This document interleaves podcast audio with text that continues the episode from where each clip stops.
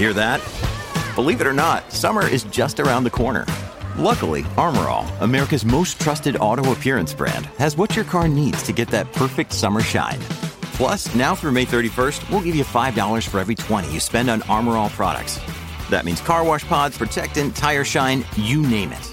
Find out how to get your $5 rebate at armorall.com. Armor All, less work, more clean. Terms apply.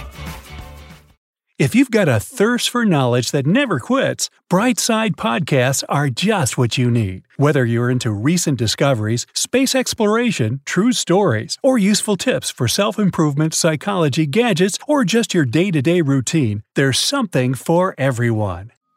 Consider the school bus. It could be painted literally any color pink, bright green, orange, or even zebra print. Hey, I like zebra print. So, why pick yellow? Is it because it's a cheerful hue that makes kids happy to go to school? See the kids' faces? I don't think so. The main reason for picking yellow paint for school buses is safety. But first, let's figure out whether yellow school buses in the US are indeed that mm, yellow. If you look at the color closely, you'll notice that instead of being pure yellow, it's a totally different shade. I would say that it's a curious mixture of lemon yellow and orange, which reminds me of a very ripe mango. Oh, sorry, I'm hungry. In any case, if you want to be extra precise, you should politely refer to the color of American and Canadian school buses as National School Bus Glossy Yellow. But wait, what about the scientifically proven fact that red is the one with the maximum wavelength? Um, what I mean is that it doesn't get scattered easily, and that's why you can clearly see it from afar. On top of that, most people associate this color with caution. So, why not paint school buses red? Well, despite all the scientific stuff, it's not red but yellow, which is the color that instantly grabs your attention in daily life. In other words, for some inexplicable reasons, yellow is the most visible color. On top of that, it has a kind of illuminating nature, which makes it stand out in the darkness, fog, or dim light. Now, lots of school buses must transport children to school early in the morning. Depending on the season, it's often still dark outside at this time. That's why it makes sense to use yellow paint, which will make buses more noticeable on the road. What's more, the black lettering on the yellow background is a perfect color combination. It immediately alerts drivers that they're approaching a school bus during twilight hours. And finally, there's one more crucial reason for this specific school bus color choice. You've probably heard of peripheral vision. That's when you see something out of the corner of your eye without looking directly at it. So, scientists state that you're 1.24 times more likely to spot a yellow object with your peripheral vision than the same object painted red. These are the reasons why you can't legally have a non yellow school bus in the US these days. But it wasn't always like this. The National School Bus glossy yellow color didn't appear until 1939. Before that, school buses were painted all kinds of colors. And before there were buses, kids were taken to school in special wagons drawn by horses. Hey, that sounds like fun. Let's bring that back. Curiously, the very first so called school bus appeared in London in 1827, and it could carry 25 children. Anyway, returning to 1939 and the newly accepted bus shade, it was called National School Bus Chrome. But there was something seriously wrong with this chrome color scheme. School Bus Chrome contained lead in its pigment, and this element was, and still is for that matter, extremely dangerous for people, especially young children. Discover why critics are calling Kingdom of the Planet of the Apes the best film of the franchise. What a wonderful day! It's a jaw dropping spectacle that demands to be seen on the biggest screen possible. We need to go. Hang on. It is our time. Kingdom of the Planet of the Apes. Now playing only in theaters. Rated PG 13. Some material may be inappropriate for children under 13. That's why it was soon replaced with the paint manufacturers still use today. But let's be honest here. If it weren't for safety reasons, what color would you paint school buses? Write about your choice in the comments section below and tell me why. But here's another thing about school buses that might seem confusing.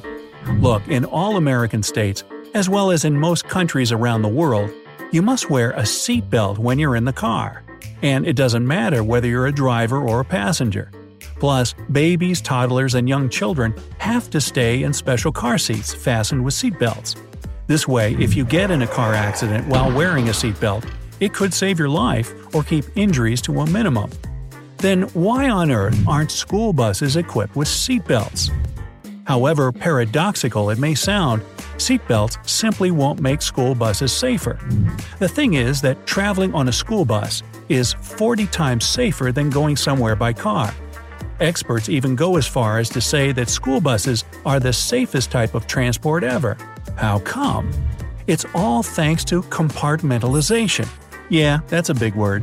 What I mean is that the seats on a school bus are situated close to each other and they have high padded backs. As a result, if an accident does happen and a student gets propelled forward, they'll only move a short distance, and the seat back in front of them will also kind of play the role of an airbag. Plus, on school buses, people sit high over the ground, which only adds to the overall safety. If another vehicle collides with a school bus, all the impact will occur under the seats. But I would be lying if I didn't mention another, more practical reason for the lack of seatbelts on school buses money. M O N E Y. Moolah. Adding seatbelts would increase the cost of each bus by $8,000 to $15,000. Plus, buses would have fewer seats because seatbelts would take additional space. As a result, schools would have to increase the fleet of their buses by approximately 15%. However, a bigger number of vehicles would still carry the same number of kids. And here's where it would start to get out of control. The changes would mean more gas, more drivers, and more CO2 emissions. Uh oh. Anyway, these days, the scheme is the following.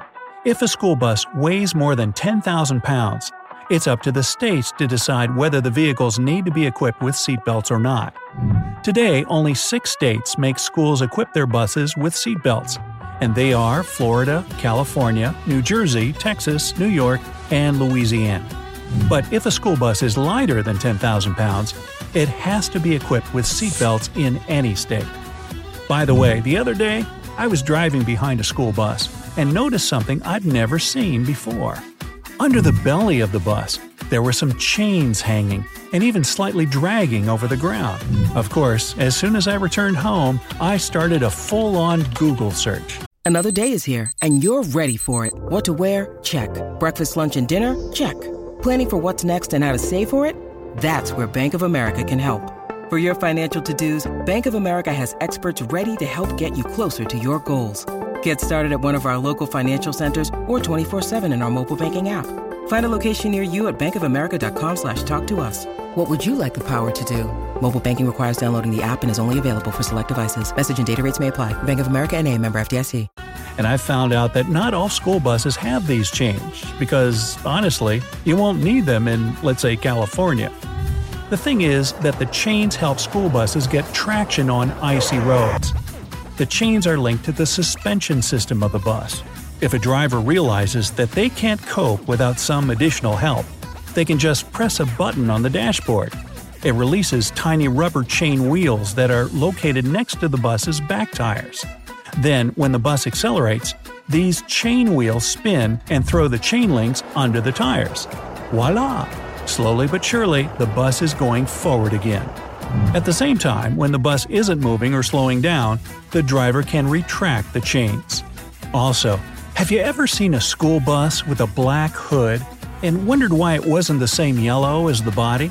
The thing is that when the sun is too bright, the glossy, bright yellow paint covering the hood of the bus starts to give off too much glare. As a result, it makes it hard for the driver to see their surroundings and distracts them from the situation on the road. That's when the flat black painted hood comes into play.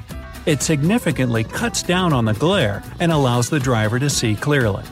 And while some states make school bus manufacturers equip vehicles with black hoods, others forbid it. In this case, they get covered with an anti glare substance. After that, the hood remains yellow, but the shade gets called lusterless yellow.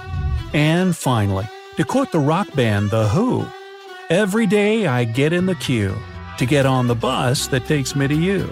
too much magic bus.